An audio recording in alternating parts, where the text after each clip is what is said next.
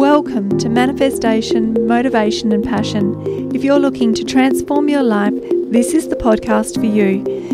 It's all about improving yourself on the inside to see transformation on the outside. I look at how to find and improve motivation and manifest lasting changes. Thank you so much for joining me today. This evening we have Leesha Monson joining us, who has a Master's in Psychotherapy and Counselling and postgraduate degree in Psychology and extensive experience with teaching sexuality and gender. Welcome. Thank you for chatting with us this evening. Um, Thank you for having me. No problem. So, um, jumping straight into it, on your website you mention language matters and gender basics for adults. What do you mean by yes. that?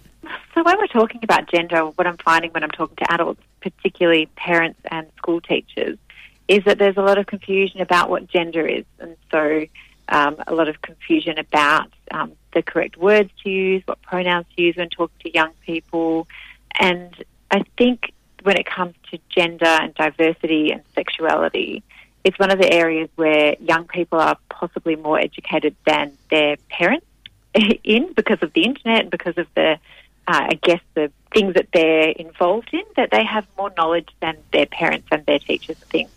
So one of the workshops that I do is about just language of diversity and just describes all of the terms of um, gender, what does, what does transgender mean, what does, what does non-binary mean, and all of that stuff. So when I say language matters, it's really important for young people, for instance, that um, might be trans or that they are the pronouns are being used correctly. So it talks about the importance of language, the importance of using inclusive language, and um, how I talk about the effect that that has on young people and um, how easy it is really to make a big difference in young people's life by using the correct language.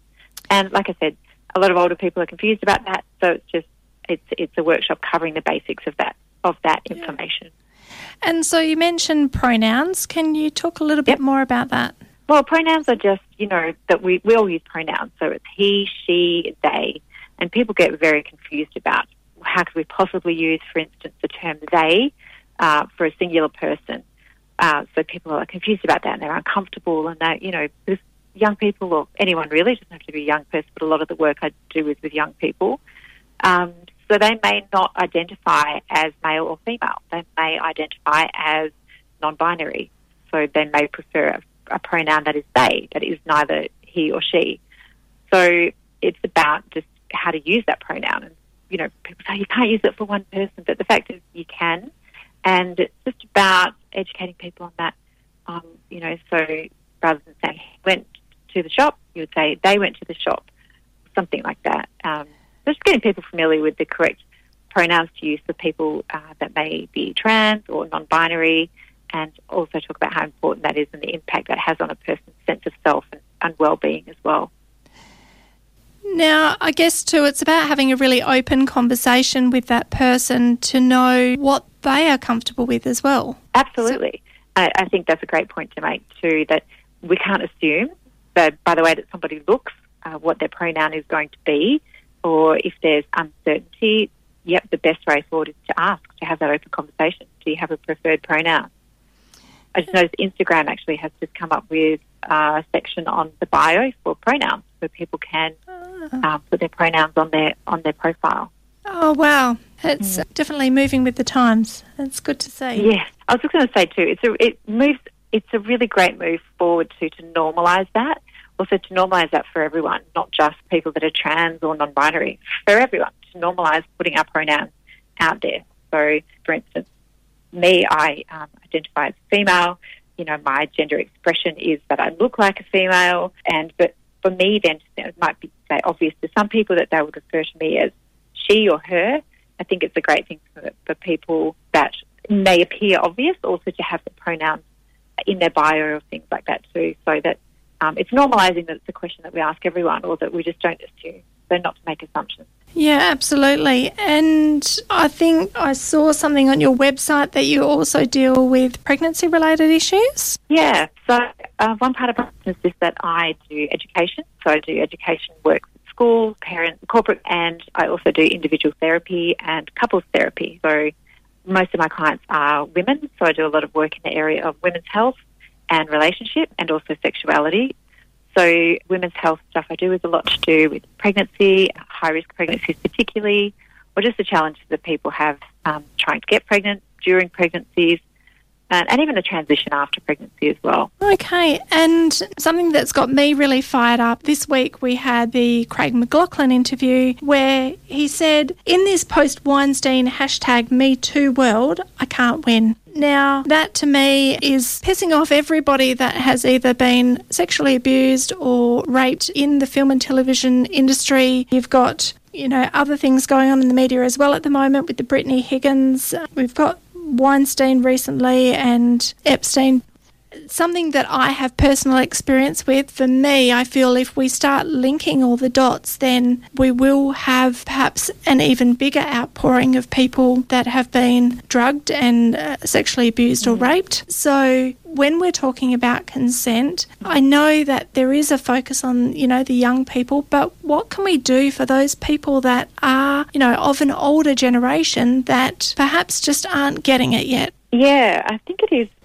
I mean, I haven't watched the interview, the Craig McLachlan interview myself, but I have read some commentary on it. And I think that a lot of people are feeling a similar way to you, what you're saying, that it's been quite triggering for them, that his commentary was quite dismissive. And, and we, when we hear people saying things like, oh, I can't win in this post Me Too movement, yeah, it really does dismiss the seriousness of the nature of sexual assault. And um, the only people really that are losing in the post Me Too world is uh, people that have sexually assaulted other people, and Mm. you know, which is good. This is a good thing, and uh, uh, for people that aren't particularly, you know, concerned whether or not their behaviour has been of an abusive nature, I don't think those people are particularly worried. But yeah, I think to the idea there's been a lot of conversation about consent, and while I do a lot of work for talking about consent with young people, the education that I actually do is talking about consent with adults, older people, because it is about challenging these ideas of consent. What is it we're, that we're talking about when we're talking about consent? And consent is very simple. Um, uh, it, people are making it very complicated. You know, we all have to remember that we're not lawyers when when it comes to consent. There are people that are specific that do that job. But when we're thinking about consent, I think we really just need to get down to the basics of human interaction. I, I don't think that it is really true or fair to say that men are particularly confused about consent. I don't think there's anything particularly confusing about it. No. I think would- that it's um, quite clear that you don't, you know, have sex with someone that doesn't want to have sex with you, or that you don't touch somebody uh, that doesn't want to be touched. So the basics of consent are about respect and human decency. We get into some complex situations about consent when we start to get into, you know, what we would call the nitty gritty of that stuff. And there are some basics that we talk about with consent, which are, you know, there are some situations which may be called grey areas, but really when we're talking about consent, what we really want to be, the message to be, is that what we're looking for is an agreement between two people, an enthusiastic agreement between two people that um, consent to engaging in sexual relationship with each other. And, you know, that can't happen if one person is passed out, if one person is Yeah. drugged, if one person is significantly younger than the other person.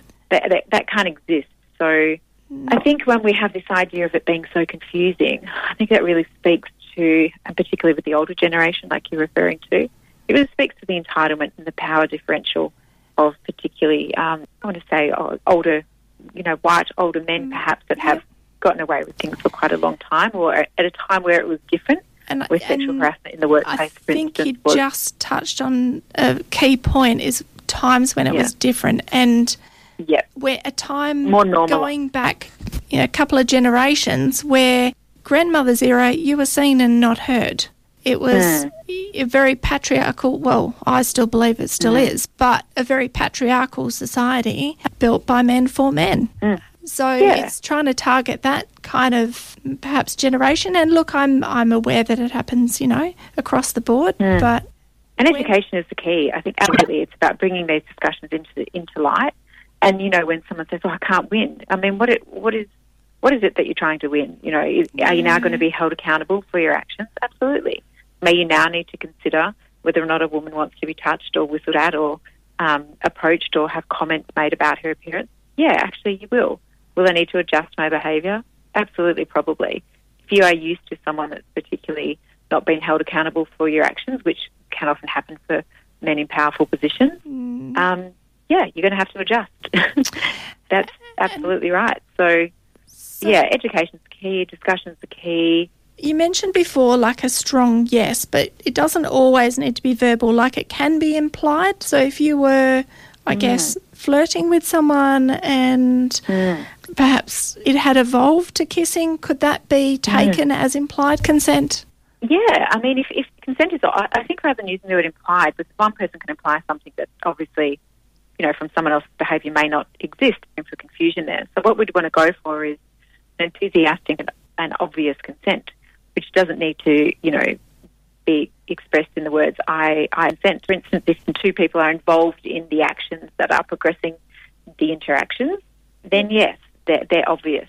If it's one person is frozen and doing nothing and the other person is evolving it, then that's different.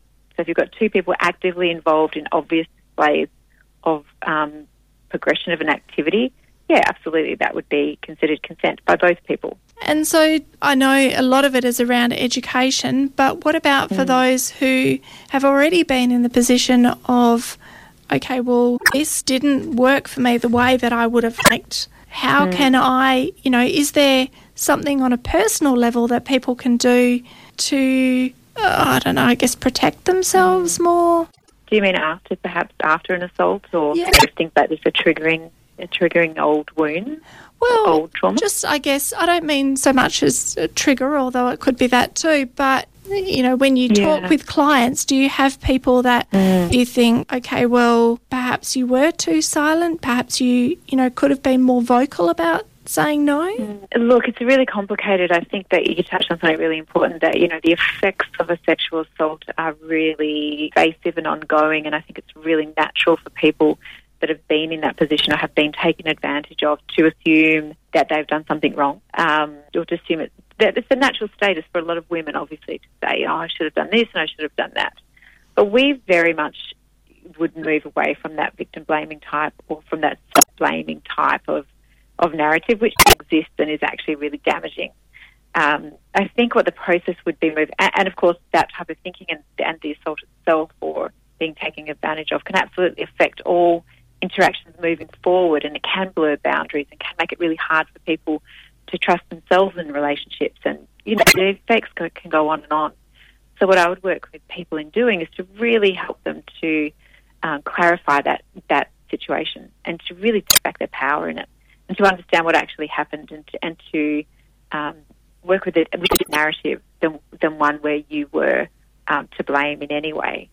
Um, it, but, you know, also if it is a situation where, you know, it may not have been a sexual assault, but you just perhaps were in a, a, a, a sexual encounter that you perhaps didn't really want to be in, but it wasn't such assault, an assault, but you just didn't feel good about it. And absolutely, we could we could work on ways for um, people to be more assertive, and and you know the training I do in consent as well as as well as how to negotiate that. Like, what are ways that I can use my voice? What are different things that I can say or do uh, and so, you know, how do I ask for it without, you know, how do I check in with partners? That's what I do when I work with, with uh, young people or anyone that's in Here are some phrases that you can use to check in with the other person. You know, like, is this okay with you? You know, should we, should we keep going? Would you like me to stop? Things like that. Um, so there's two sides to that. It's about, you know, helping someone find their power again, um, and also if it's just being more assertive in relationship, that if that's what they want to be doing and how to voice their concerns or to voice their desires, even, absolutely something I would work with someone to do. Yep. Mm. Well, thank you. You've certainly given us a lot to think about. Um, if people are wanting to you. get in contact with you, uh, how would they do so? Yeah, so you can look at my website on www.leishamont.com or um, just check out the website and my email and contact phone number on there. And yeah, I would love to hear from people. I'm Quinn Carnegie, and I hope you enjoyed this week's episode of Manifestation, Motivation, and Passion. I'm so thrilled you chose to spend time listening and would be even more grateful if you left a positive review. And if you found value, no doubt your family and friends will too. I'd love it if you share it with them. Thanks again.